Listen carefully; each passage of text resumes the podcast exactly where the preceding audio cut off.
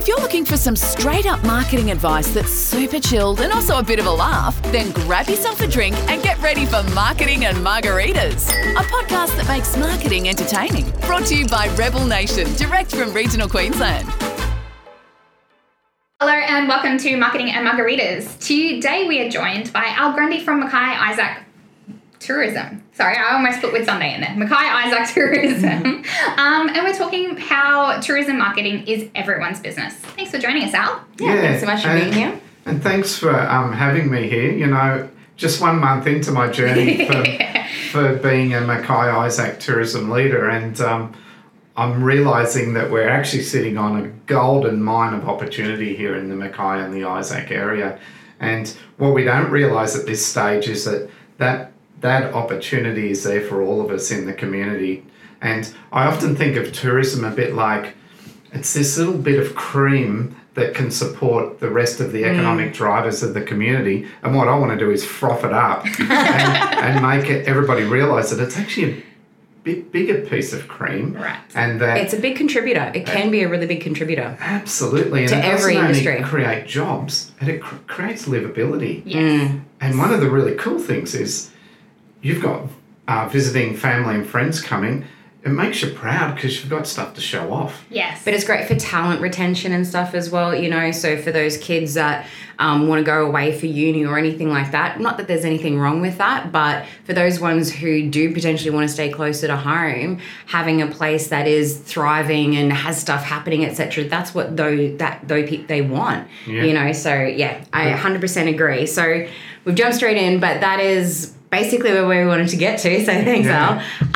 Um, and I, as far as um, mine of opportunity, well, that's why we wanted to get you in early as well, because I think, um, you know, Mackay Isaac Tourism is like, you know, it's our tourism body, and it's one of those things that I think a lot of people don't really understand what it is that you guys do and, and how um, tourism does affect our community, no matter whether you have a business or whether you live here.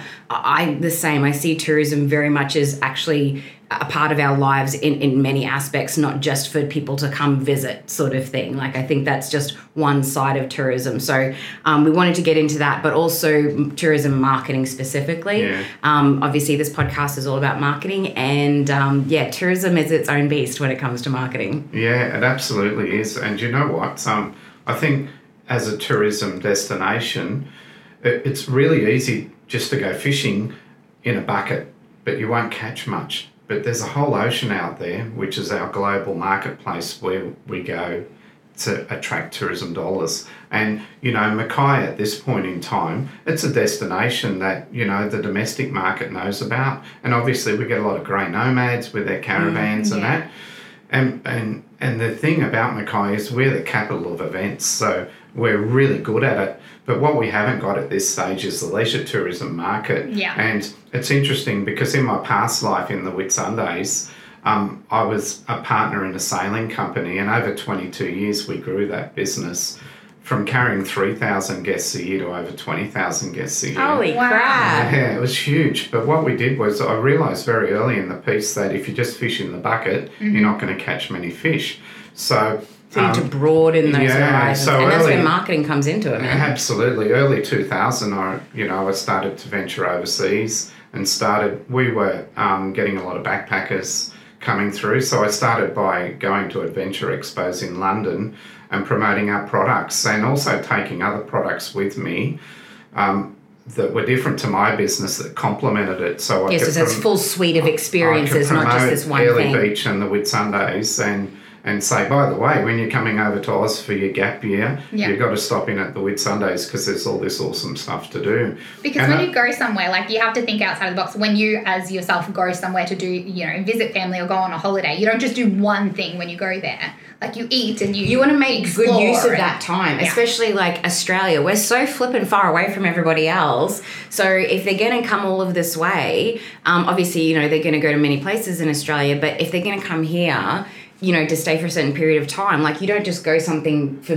one thing. Yeah. You sort of want to have all those different experiences and tick them off your list. And I think that's what a lot of people look at, those other experiences as competitors for that person's time, uh, yeah. not packaging it. You know, yeah, going going on a, a on a yacht trip or a boat trip or a fishing trip compared to going to, you know, on a gallery tour or a museum. Yeah, they're not competing. They're, if they collaborate, they're going to get further together, which is the case with so many businesses. Yeah, you know, and when it comes to marketing, what I quickly learned was that um, there's actually really formal distribution channels and processes that you follow. So it's not only initially I was just going direct to consumer, and then I learned over time that, hey, there's these inbound tour operators in Australia, yeah. there's um, wholesalers and the resellers, the travel agent network, mm-hmm. and and plus we've got this amazing support through Tourism Events Queensland and Tourism Australia, yeah. and then it comes down to your regional tourism organisation.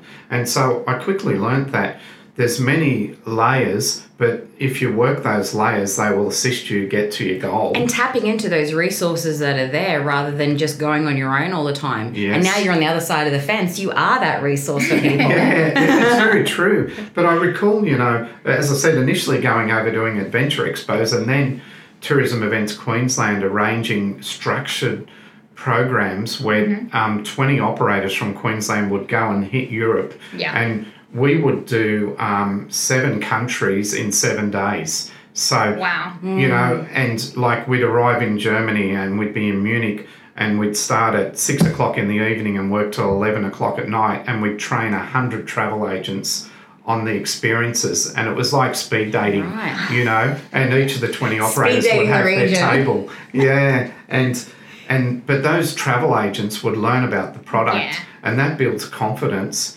And as they build confidence, they're confident to sell the product. Yeah. And so what it means is rather than me having a product here and I'm waiting till the last minute to get bookings, I'm getting bookings months in advance direct from Europe. Yeah. And I've got certain certainty that I know I'm going to get that departure away or that tour away, or my occupancy levels are going to be mm. strong, and I can guarantee departures. Gives and that's you more a really certainty. Important thing. Yeah, absolutely. absolutely. Working smarter, not harder. I love it. Well, and yeah. that stability as well. I mean, not just for tourism, that's for any kind of business, is to have your pipeline healthy and, and working for you rather correct. Than always be looking for where the next sale and stuff is. Yeah, correct. And what happens is over time you build those relationships. But as you become smarter, you also seek new markets. Yeah. And you realise that I just don't want to have all my eggs in that basket, and that's really important. Diversifying into other yeah, sectors as yeah. well. Yeah, and one of the things I did was to follow, um, particularly because we were still focused in the youth market,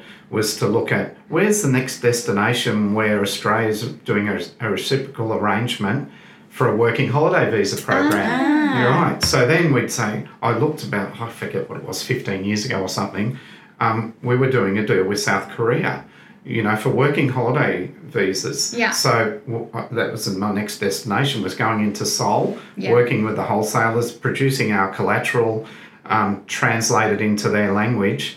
And then before you know it, we had some South Korean backpackers as well. So it's about looking at those market opportunities. And making it happen, man, going after it, yeah. you know, looking outside the box. That's yeah. awesome. But so clearly you have about two decades of experience in actual tourism in yes. a past life. Um, then I believe you were saying you were previously a counsellor at Mackay, uh, sorry, Whitsunday Council. Yes. And now in your role, how how do you feel that all pieces together with what you're doing now? Yeah, well, the really interesting thing is um, I sold out of the partnership in two thousand nineteen, and I had been um, on the board of Tourism Whitsundays for about ten years, and I was chair of Tourism Whitsundays for three and a half years, okay. uh, immediately through the period after cy- or before and after Cyclone Debbie.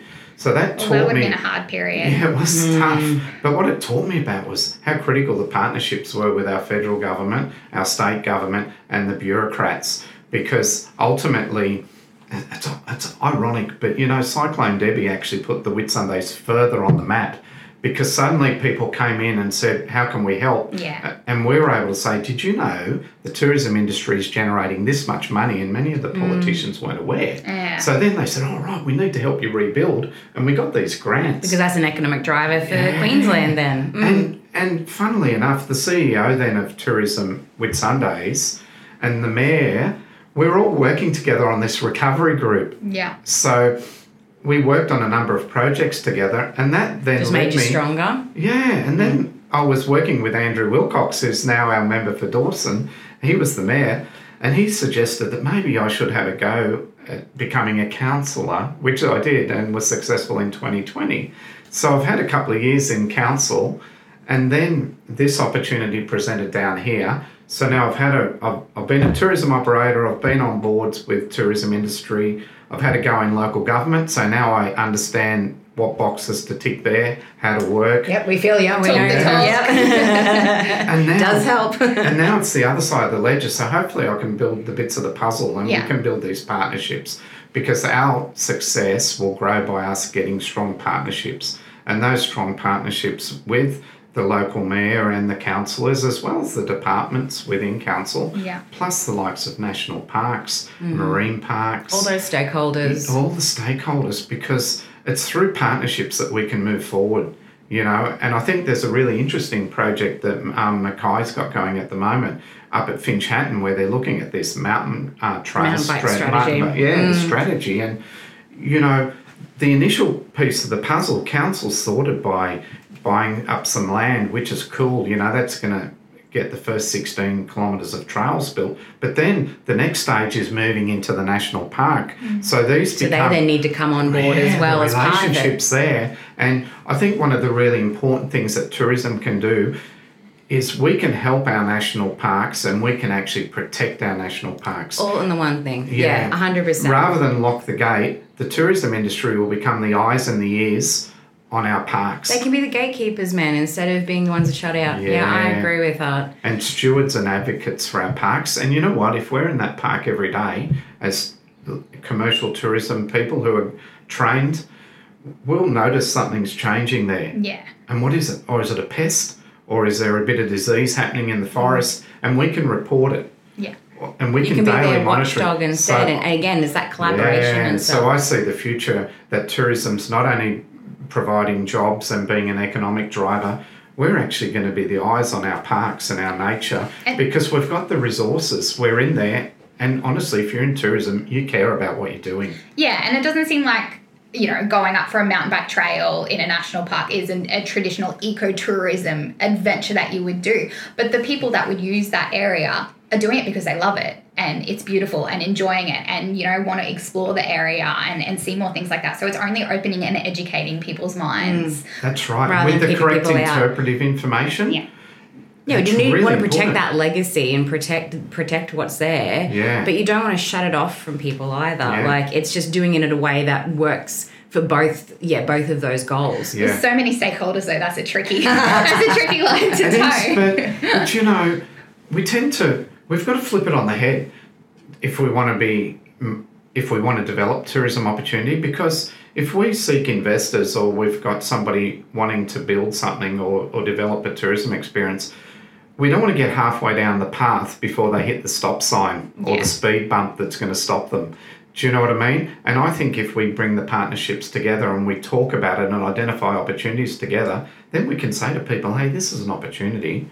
And we're already three quarters of the way down the road, and we can bring the investors in, or the mum and dads who own the properties or, or yeah. want to invest. And and we're already three quarters of the way down the path. And use more rather, problem solving than yeah, roadblocks. Rather than yeah. us. one hundred percent, because that's what can happen too. Yeah. Is that if you don't have everyone kind of on board and have that buy-in from the start, that's right. It's so easy to encounter those things that will just completely derail it, and then all that time and effort and that opportunity gets wasted. That's right. Mm. And and we need to work within legislative frameworks at higher levels with mm. the state and sometimes the federal government. So removing the barriers to success will help us reach those goals and grow the tourism sector. Now. So you're obviously really passionate about tourism. Can I ask what first got you into the tourism? Like, why did you? What got you into the sailing company back in the day? Wow, what a question! As a young person, before I had this beautiful silver-coloured hair, as a young person, I backpacked up the Queensland coast, and interestingly enough, we bypassed Airlie and gone to Cairns, and I was with a mate. We we were booked in for about two two weeks up in Cairns. And after the first few days, I don't know, we'd done stuff and I was like, oh, what's next? And I went to the hostel tour desk and said, look, I'm looking for something else to do. And they said, why don't you get hop on the Greyhound bus and head down to Airlie and do a three-day, two-night sailing so tour. So their tourism people sent you out no, of their that's area. That's what they do. Cairns, Cairns and Airlie used to work together yeah. with the tour desks. Right. Yeah, and the same with Fraser Island. It was a route, a, a, a trodden path. So I came back to Airlie and did this three-day, two-night sailing tour and went, oh, this place is awesome. and and what really blew me away then, the fringing coral reefs around the islands were just spectacular. Mm. And I remember diving off of um, Hook Passage and, and going, oh my God, this coral is amazing. And the fringing corals were quite different to the mid-shelf and outer-shelf corals, which are more big and dynamic. Yeah. The inshore reefs were, oh, I don't know, it just blew me away. It was so beautiful. And then I was in Melbourne working in the corporate world and and a close friend passed away and I thought, I need a break. I'm going to the mm. Whitsundays. Sailing by then was my hobby. Yeah. And before you, I know it, You've got a I'm living business. in the Whitsundays and I've bought in with a share a share within a business that was a sailing company and we grew over twenty-two years. And that's fantastic. That's so and cool. And it's mind-blowing, you know. I met my wife there. She was a backpacker managing a hostel and... You know, and that's a really interesting thing as well. The tourism industry creates these blended, yeah. you know, and... The people you meet when you travel. Like. Oh, yeah, and we, we are we are a really welcoming industry. We're fun. Yes. You know, it doesn't matter what age, it's fun, and but we're welcoming, and we welcome people from all over the world, you know, because we want to show off what we've got, but also send those people away having had a mind-blowing experience, but also... a way to be advocates, and that's what we can do for us here in Mackay, to go away and say, I saw that platypus, it's amazing. We need to make sure we look after the environment where these platypus live, as an example. Mm. Do you know what I mean? The same out on the reef. I saw these amazing fish, I saw these corals. What can I do to help? Yeah. You know, sustain it. And I think tourism has a really important message that we can help educate and as I said, not only be an economic driver, but a social driver because we help with functionality and livability, and then an environmental driver where we and it has to educate and that. And you know what? If there's an economic return, so I can make some dollars out of this and I can make a social return out of it, the environment's going to benefit. Oh, so absolutely. Tourism can do so much more. Yeah.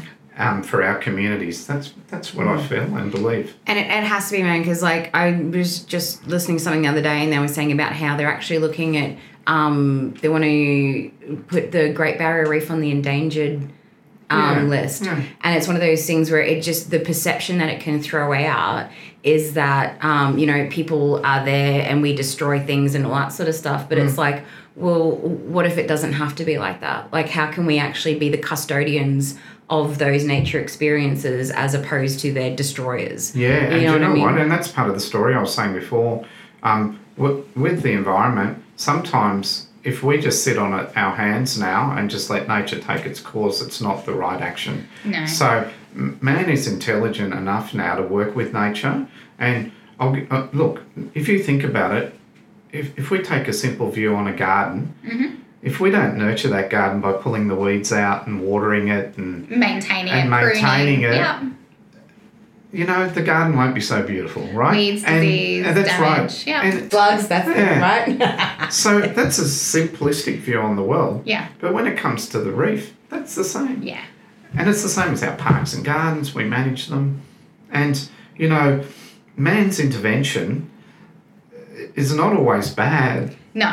No, we can you know, do we good. Have a, yeah. We're smart enough now, hopefully. Yeah. Well, we and we need doing, to do good. I think that's just the thing. I just think that it, it needs to be that we're you know, benefiting, the, we're helping. Around the reef at the moment, we're doing such cool stuff. You know, like uh, only in the last few weeks the coral spawning's happened. Yeah. And I was fortunate enough last year to be part of that program. And you're sitting there and the scientists are saying the coral's going to spawn shortly, and you're sitting there in a little boat watching, waiting, waiting, waiting, and suddenly the sea comes alive and these little eggs pop up to the surface, millions of them. Yeah. Holy crap. And, and, and then you get buckets and you scoop the eggs up and um, you, you take it into bigger tanks, and then after a week we've got larvae, which is the beginning of the new corals, and then we take these five-metre tanks and um, tow them to destinations where the coral's not doing so well. It's regenerating. And, mm. Yeah, and, and put, a, new life put it, a, a hose on the bottom of the tank and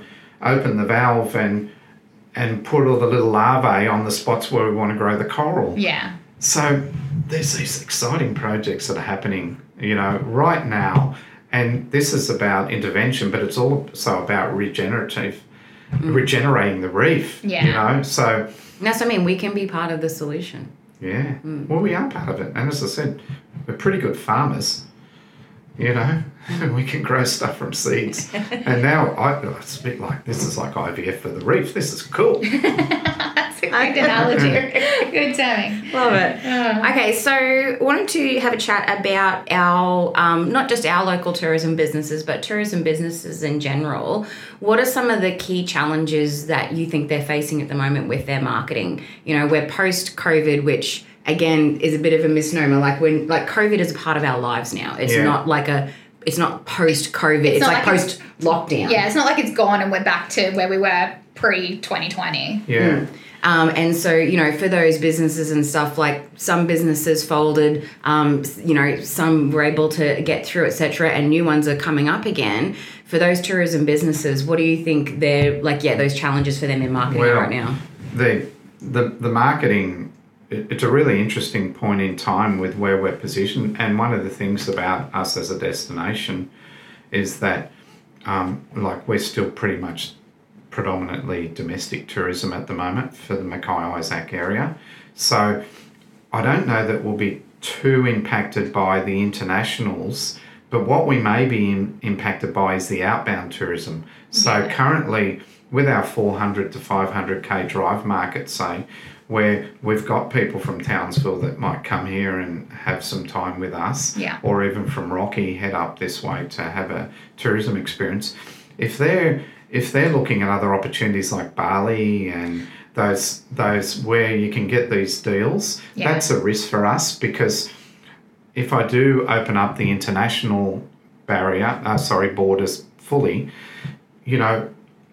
Our, we're predominantly a Western market destination for international visitation, where the people would come from the U K, Western Europe, North Americas. Yeah. And um, that that's long haul, right? Yeah. So if we, excuse me, lose our domestic market, because many more of them that may have holidayed here in the last couple of years head back off to the traditional locations like Bali. Yeah. And the emerging uh, locations around Vietnam and those areas, that's still relatively short haul. Yeah, okay. Yeah, but it's easy for Aussies to head off there and do that. And if we don't get the backfill from our long haul internationals, There's gonna that's be one gap. thing I mm. see as a challenge. Um, outside of the marketing realm, what I really see as our challenges, and the challenges for all of us, is the staffing. Yeah. It's real. Affordable accommodation in our locations is real, because typically at this point in time, the tourism industry is not a high wage payer. You can work your way up into some amazing jobs, but typically it's, you know, service industry sort of um, wages. We, if the rents are five, six, seven hundred bucks a week, it's difficult for a, a young person to be able to afford those rents and outgoings. So that's one of our biggest challenges, is affordable accommodation for our youth and our yeah. workers of the future, I believe. And the other thing we have, because for the Mackay Isaacs, it's very easy to just say, I'm just going to head out and earn big bucks out over the range, mm. you know. Yeah. So they're, they're the competing forces for us when it comes to tourism development. But on the positives, um, I was out at the Wake House with Amanda um, about a month ago, and um, she introduced me to two young people that had just started working um, that day, a young guy and a young girl. They'd been in Australia for three weeks, two young British travellers. And last Friday night I was out there um, having a couple of drinks, and lo and behold, they're still there. They're a month in. Yeah. They're enjoying it. They're loving it. They've now found somewhere to live. They Amanda was helping them out. And they're enjoying their time here. And they're helping that business now return to more acceptable staffing levels, if you like, more normal staffing levels. Yeah. And so I think um, we don't only rely on um, the international backpackers to spend bucks, we rely on them to work in our businesses, and that helps with our recovery. And I think we know they help with agriculture, but you'll also see them in hospitality, food and beverage. Yeah. So, so is that something else, yeah. another opportunity that people can be, you know, when it comes to marketing their tourism business, it might be that it's not just marketing to potential um, visitors, but they could also be marketing for staff to come for working holidays, et cetera. Like opens up a different avenue for their marketing. What? Just another little bit of one of the things we did.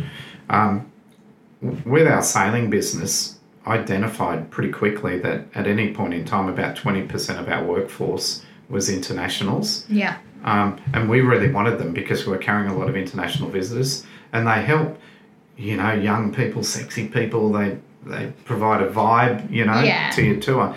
And um, we also operated a sailing school. So what we said was, if I could build a program where I could guarantee you work after you've done a program with us that you've actually paid for, um, and we... This is what we did. We developed a program that we were selling through the U K and Europe where people would buy mm.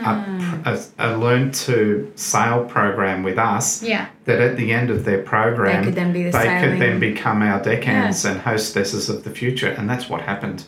So they were paying for their own education. Yeah. And we were giving and then them getting a program. And we mm. were getting a workforce that we now had trained to the level that we wanted them to That's be. Fantastic. And it's a different revenue stream. And it was a revenue stream versus a cost stream, yeah. mm. which it had been in the past because you were taking a risk on taking people on that may never not make it. And training them and yeah. not knowing how it's going to go. Yeah. And so really successful. A lot and of thinking did, out of the box. I love it. Yeah. And so people could do that here today. Yeah. Right now, you know, I'm a farmer, I've got a business, I'm... How could I bring some workers in, you know, and um, look at that as an opportunity to, to, you know, send them off on their gap year around Australia with some skills, but also help me yeah, fill a role. Absolutely. Yeah. So I guess, you know, outside of um, staffing, if for people diversifying their marketing, et cetera, are there any, uh, you know, channels or techniques or anything that you think that regional tourism businesses maybe aren't taking advantage of just yet? Like, are there, is there anything new in tourism marketing that people should really be getting on board with? Well, it's really interesting because just yesterday we had Tourism Events Queensland um, here in town doing some training, and also we had representatives from the Australian Tourism Data Warehouse, and um, there that's the edge that we need using technology. You know, mm. Tourism um, Queensland, we're talking of the best of experience experience program, but the Australian Tourism Data Warehouse is, is the central point where all information regarding tourism product is contained. And it's, it's like really a huge important. image and video library. Yeah, and, and also yeah, content. I vaguely remember that from yeah. doing some project on so tourism years ago. What happens is, is that If if you're um, starting up a tourism product, um, what you can do is you, you, and it's free at the moment, you apply through Tourism Events Queensland and you get a login code and you, you build your product profile on the Australian Tourism Data Warehouse and you upload photos and you upload videos. And then through a team of experts in Tourism Events Queensland, they'll look at it and make sure the information's written in the correct tense and structured properly. And once it's approved, that populates the Australian tourism website, Australia dot com. It populates Queensland dot com. It would then also populate our Mackay regional uh, websites, as well as accessing a global network of agents and wholesalers who are pulling that data. Yeah. yeah so right. That's one thing I recommend, you know. Absolutely, and it's free, man. Like, you know, yeah. people to jump on board with and, that. And again, it's that whole collaborative thing we keep talk, harking back to. If people are going to Australia dot com, Queensland dot com, Mackay region dot com, et cetera, the more they see on there, the more active a place looks, the more inviting it is. Yeah. So the more people who can get on there and get their profiles on there, the more bulked out. That's not a very good well, term for credible, that. Really. yeah. yeah, but you guys know, you know, you're experts in social media and building websites yeah. and helping with strategy. Well, I see it that way. um, we try. The, yeah, the thing is, is that content is king. Yes. And it mm. still remains that way. Yeah. Um, that if you keep your content refreshed, it's going to help with your S E O and your optimization. It's going to elevate you. Um, good imagery, good um, videos. And, yeah. you know, even now, they're, you know, the analytics is, is looking at how reels are working and everything and mm. whether they're pulled Video in. Is the highest converting content you can do. I yeah. mean, it has been for a while, but there is a reason why social media platforms, for example, keep investing on developing other ways of doing video and how to make video easier for everyone to create and put out there. Yeah. Because video is, is high converting. You know, when it comes to sales and stuff, if you have a video ad versus any kind of static ad, video is just going to outperform most of the time. Yeah, and it's really interesting you say that because that was the advice that came through yesterday for our tourism industry, that high-res image is important, but a bit of video um, as the first hero image, you know, the first frame will actually be a piece of video. Yeah. That's the Much strongest, yeah, strongest mm. selling point. It was interesting um, sitting down yesterday with some operators here from Mackay and seeing them go through that program. So that's really good. I think um, the other thing as we move forward is it, it's a really interesting thing, the tourism industry. I, I know years ago I tried to get rid of brochures. Yeah. They're expensive. They you take know, time, you got to keep them updated. As it yeah. they get out of date. Yeah, they get out of date. We you find it comes back and you're like, but oh, you need we something to hand over like we said before. Still love yeah. And I think it's the tactile nature. So obviously today, actually my old business partners, what they've done with their brochures today is, is um, they've simplified it with nice imagery and a little bit of blurb and then a Q R code, yeah. mm. you know, and that obviously then takes you to the video and the deeper yeah. deeper dive into the content. And the online content. Booking, so it's getting them there Correct. faster. And it's just yeah. that one quick, you know, like yeah. they scan the Q R code and then everything's just a click away from what they That's need. Right. But yeah. it comes from that tangible source of having something sitting there right in front yeah. of them. And you can pull down from a, you know, a three-fold D L or even a, a full yeah. brochure to just a double-sided D L. Yeah, so it's really interesting. That's what I was going to say to you. We're in a digital world, but still yeah. traditional. We're tactile people, man. And it, it's really interesting if we unpack that a bit further because we saw a couple of years ago we lost our press. Yeah. You know what I mean? And now it's made a comeback and, you know, there you go. You know, people want to hold the paper in their hand and it's not for everybody. Yeah. But there is, I think things just feel more, I don't know if, I mean, the word real. I, you know, I was thinking the same thing. Yeah, I don't know what that word is, but yeah, something just feels like it's more substance if you're holding it in your hand and having a look through it. It's a reminder. I'm a list person, but also, you know, when I travel, when I rock up at the airport or the, you know, the hotel lobby, I'm grabbing brochures. Yeah, I'll same. try and keep them as neat as possible so they can probably put them back for the yeah. ones that don't use it, but I'm like, oh, I might like to do that. I might like to go there, and then I'm like, well, what do we have time to do? And you have to work it yeah, out. Yeah, it's really co- interesting because the ladies and the gents in our visitor information um, centres, you know, either by the Blue Water Lagoon or down at Serena, they're telling us that people still love maps. Yeah, do you know what I, I, I mean? was just about to say that. I think that. Like, people are like, oh, yeah, we want Google Maps because then I can have it on my nav and everything on my phone. And one hundred percent, like, that's how I am too. But when I'm planning stuff out, yeah. if I'm somewhere I don't know where anything is, I don't want to make a plan and then be like, oh, hold on, that's actually half an hour away and I am, you know, all that kind of thing. So if I've got a map and I can go, okay, this is where the, that's where that is, that's where this is, and then, for example, have a Q R code there that then takes me to that location on the map. Because the other thing is, is that when you're in an unfamiliar place, sometimes things can have similar names, et cetera. So when you people type stuff into Google, they might go to their first result yeah. and go, and so they go on Google Maps and it's not actually the right place. Well, I've heard of situations where there's a Melbourne, obviously, in Victoria, Australia, and there's a Melbourne in Canada uh, and people have booked flights to the wrong destination. So maybe... There's, well, so there's a Mackay in the U S as well, Mackay, Idaho. Yeah. So, yeah. But here's Can you imagine doing that? Here's the thing. It just shows you that it's not one-dimensional. No. And while we are so reliant on the digital world... And um, we're getting such valuable insights through all the analytical engines. Oh, the that data is amazing. Yeah. yeah, we're currently working on another data set at the moment um, where we've got a, um, um, a for want of a better term, a panel where we can geofence an area and it's giving us the data via the phone network on how many visitors were at that location on that date.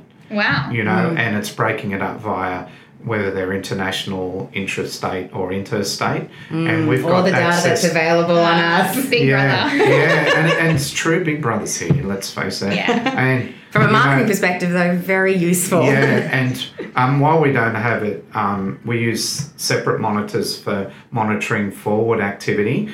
This is real, so I can go and look at an event that we conducted this year, like, say, the Mackay Beach horse races, yeah. and, and run the geofence around that. And say how many and, were local yeah, and how many were international. And then um, it takes a couple of days for all the data to populate on that location, but then run the map on same weekend two years ago and see how many people were there yeah. versus the same weekend this year and see how many people were there. And it's real. You mm. can see it. And yeah. those kind of insights are just so valuable, you know. It's like, okay, you know, um, we were trying to expand our international tourism. Okay, we're up twenty percent there in yes. international visitors, like all that yeah. kind of stuff. Like data, when it's just numbers and everything, I think people get can get turned off by statistics and analytics yeah. and everything. But it's when it's the insights that you get from the numbers. Oh, it's sure. what they help you to infer so that then when you're taking your next steps, you're like, okay, cool, this strategy is working, I'm on the right track. Yeah. Or I need to tweak these marketing yeah. activities. This is working, I need to review this. And that's, you know, it's exactly. that's what digital allows and us to do. And one of the things, it's really interesting because this discussion about digital versus paper, mm. um, very early in the piece, look, twenty-odd years ago, we because with our visitors, we implemented a piece of paper where I wanted to find out everything about them, you know, mm. how long you were travelling in Australia, whether you're heading north or south, you know, um, who you travelled with by car, Greyhound bus, by plane, et cetera, et cetera. We built up such a huge database of knowledge about our customers. I, I even knew... That is invaluable. Who, That's such an asset for a company. Who, dietary requirements. Now, maybe that was a little low, as in too fine a detail, but what it really allowed me to do as we move forward with our targeted marketing, when I realised that X number of our customers were coming via motorhomes, I then said, right, I'm going to go and talk to the motorhome companies and yeah. see if we can do some bundling and packaging with them. Mm, yeah. And before you know it, my brochures are in their glove boxes.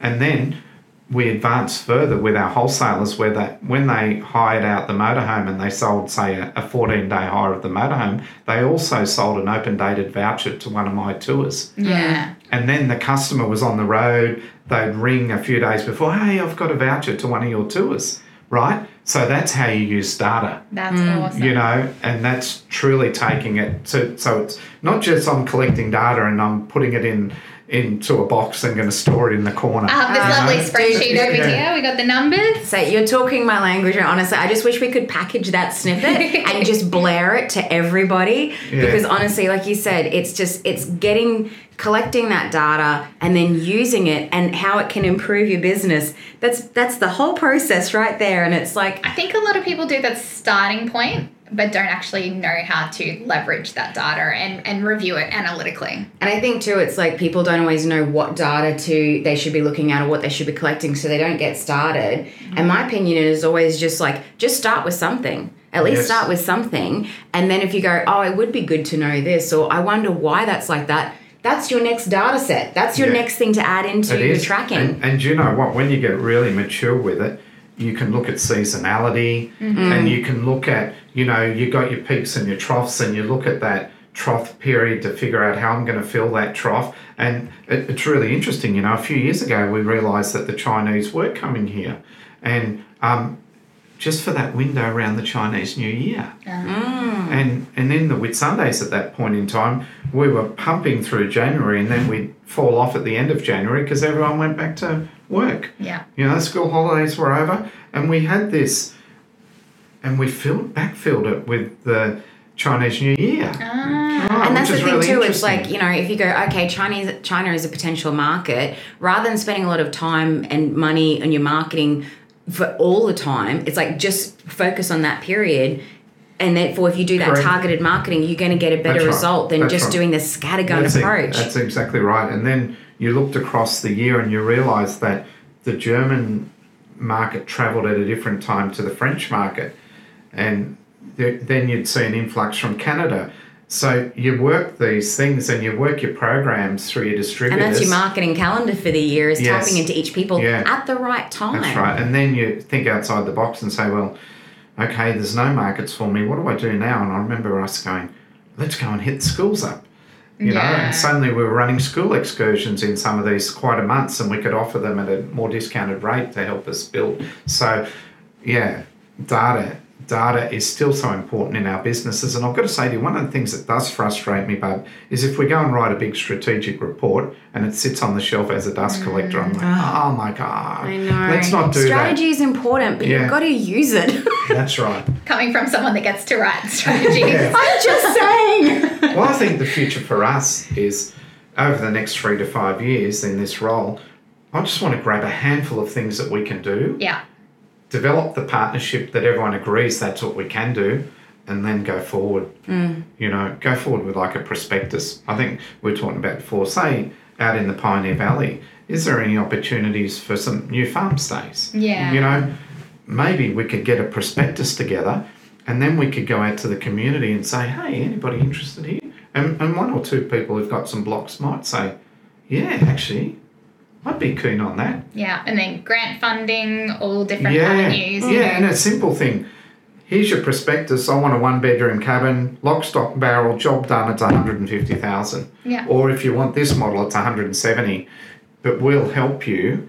And, you know, we're already working through the planning processes, the approvals, the um, um, finance, you know, got some yeah, finances together. Yeah, working together to get it actually up and happening. Got a few companies that can provide the cabins with alternate plans, et cetera. And then the, the marketing comes in, you know, and this is where, uh, as an R T O, Regional Tourism Organisation, we come in and help. Yeah. And then we say, right, in three years' time, we're going to be marketing you to the world and, mm. you know. So if I was a tourism operator here in Mackay, and I probably wasn't in contact with um, Mackay Isaac Tourism and wasn't needed some inspiration and some assistance in growing and marketing activities, where would you recommend they start? Um, for a start, I'd come to come Mackay Isaac Tourism. Yeah, and, that would be number one. And um, Andrea, Andrea's our development manager, business development manager, and and we can start, as I said, with the basics, one oh one. Yeah. And we can help you with some advice around who to talk to and even just in point you in the right direction. Yeah. And indeed, just two days ago, I had a man in who's building a boat, a new fifty-foot catamaran, and it's two years before construction will be complete. But, you know, we had a great conversation and, and I'm looking forward to a couple of years us having a new product, and we will certainly help him through the marketing. And as he said, he said, I'm a great sailor. I've got no idea about marketing. Yeah. And quite often that's the case. So we can help join the dots there. And, um, yeah, so membership of Mackay Isaac Tourism's something. And, of course, there's other benefits. You, you know, the, the, the networking nights where you get together with other people, like-minded people, share stories, learn. You guys and, do workshops and training yeah, sometimes. Well, that's yeah, right. That's right. Just yesterday, yeah. the uh, training on the Australian yeah. Tourism Data Warehouse. So that type of program, and then there's mentoring programs as well. Okay. Oh, and okay, interestingly enough, I've just come from a meeting with Tourism Events Queensland where they run mentoring programs. Um, so that it's one-on-one. Yeah. But um, mentoring yeah. is so important, man. It can help you fast track things and exactly. yeah, put things in place that you didn't even know that you needed and stuff. Help avoid mistakes. Like yeah, that's that's fantastic. I didn't yeah. know that they did that. Yeah. yeah. So, so you don't even have to have your product fully ready to go. Here, help me sell it. You can be. I've got this idea. I've started yeah. on. Yeah. yeah. There's where do I go of, to next? Um, yeah. How do I make sure I don't waste my time doing this? Yeah, and there's ongoing opportunities. And even next year, um, we've got the Australian Tourism Exchange, which will be held on the Gold Coast. Um, I hope to um, be able to take one or two products with us just to introduce them, and they start mm-hmm. to see that, wow, this, yeah. as I said, fishing in the ocean compared to fishing in, in the, the basket, mm, you know, yeah. or in the bucket. Yeah. So just to wrap up, I just wanted to um, get your thoughts on something that we've kind of spoken about a fair bit is that, um, and we, we did touch on this at the start as well, is like tourism is not just about tourism businesses, um, you know, and therefore tourism marketing is not just for those businesses. Tourism marketing is really for the community as well. I just yeah. wanted to get your thoughts on that, like how you feel about it. Well, I mean, I, I don't, I'm not sure whether, I think everybody is aware that they're in tourism. Yeah, and that's I, what I mean. I like everybody's know, like, in the business of tourism, yeah, in my opinion. Yeah, and it's really interesting because um, if you drive down Nebo Road and you're not from here yeah. and you stop at a service station and you buy fuel, and let's face it, today you may spend well in excess of one hundred dollars filling your fuel tank. Um, you're in tourism because you just took some dollars out of somebody's pocket yeah. that doesn't live in this area. And um, so it's really important that you smile and you mm. do think about it. And one of the things I would say to you, this is something that I, I, I think about. You know, you see a motorhome and you're following it and it's annoying you because it's driving slow and doesn't know where it's going. No, I would never you know, feel that and way. They're a bit no. lost. Mm, and mm. before you know it, the frustrated Aussie is on the horn. Yeah. You know, and I'm like, no, no, no, no. If these people are in a motorhome and it's branded like Brits or Maui or yeah. Apollo Motorhomes or Travellers Autobahn, give them a break, you know, and they're likely here trying to find somewhere or they're not quite sure where they're heading. Yeah, I've been and, the other person. I've been the person driving the motorhome going, I'm on holidays. I can do ten Ks under because yeah. I don't know what I'm driving right yeah. now. I'm still getting used to this and yeah. I don't know where I'm going. Whereas yeah. I'm the person streaming around you at one hundred fifty going, wee! Yeah, so I think... um. As I said, you think about that. Yeah. We're all, we can all be in tourism and restaurants, obviously accommodation, but then there's all the service providers, yeah. you know, and whether you're working in the laundromat that's washing the sheets or whether you, you know, for that matter, you're out on the farm growing the tomatoes or the yeah. local produce, produce, which is the experience that people be, come here yeah. to have at restaurants is the farm to plate experience and everything. Yeah. We talk about that supply chain for the mines and stuff all the time and how we need to be working on that. But I think that, you know, the supply chain for tourism is something that needs a lot of focus as well. But yeah. we're all ambassadors. Like if we've got family coming to the area for holiday seasons and stuff like that, you're like, oh, we're going to do this and we can go visit here and we'll do a sugar shed tour and we'll go up the valley and see a platypus. Like there's all these things you can do. Or what I hear so often, and it frustrates the heck out of me, and I'm sure you probably feel the same way, is, oh, there's nothing going on in Mackay, there's nothing to do. Mm. I was like, that's fine. How about you move to a capital city? This isn't the place for you. Like, yeah.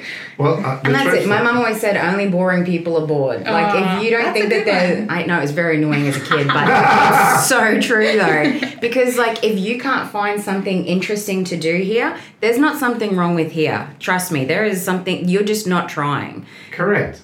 Mm. Correct. So, anyway, I think the story for tourism is a, a story of opportunity. Yeah. And... And as I said, the opportunity will create jobs, it creates social outcomes, and when it comes to the environment, I think it helps us, you know, we're going to go forward and the tourism industry will be the eyes on our parks into the future. That's awesome. And um, I just want to see people joining an industry that's fun. Yeah. And, it's like marketing, know, man. Like, we, you know, tourism, same thing. It's people enjoying themselves. You get to do the fun, creative stuff. Like, yeah. who doesn't want to be a part of that? Exactly, exactly. And who knows, it can lead you on a global experience. And before we go, I just want to give you one example.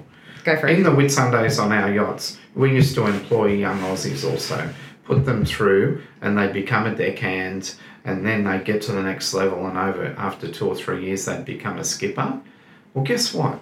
Then you're ready to go to the world. Yeah. And many of our the young people we brought up ended up on white boats, super yachts, sailing wow. the med.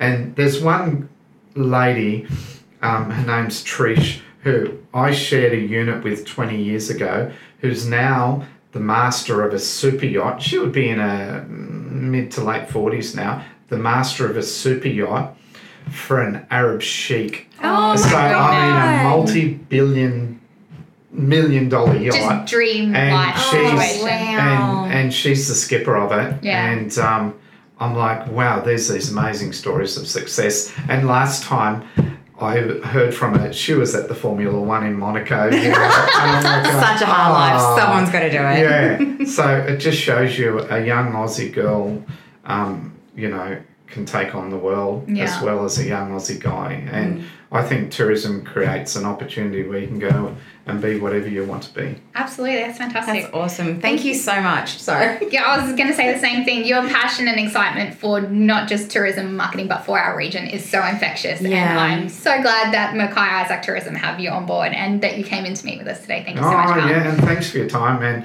the message is onwards and upwards. Fantastic. So let's go onwards and upwards, girls. Absolutely. Excellent. Thanks so much for coming in. Right. Thank you. We'll see you, hey. Cheers. Cheers.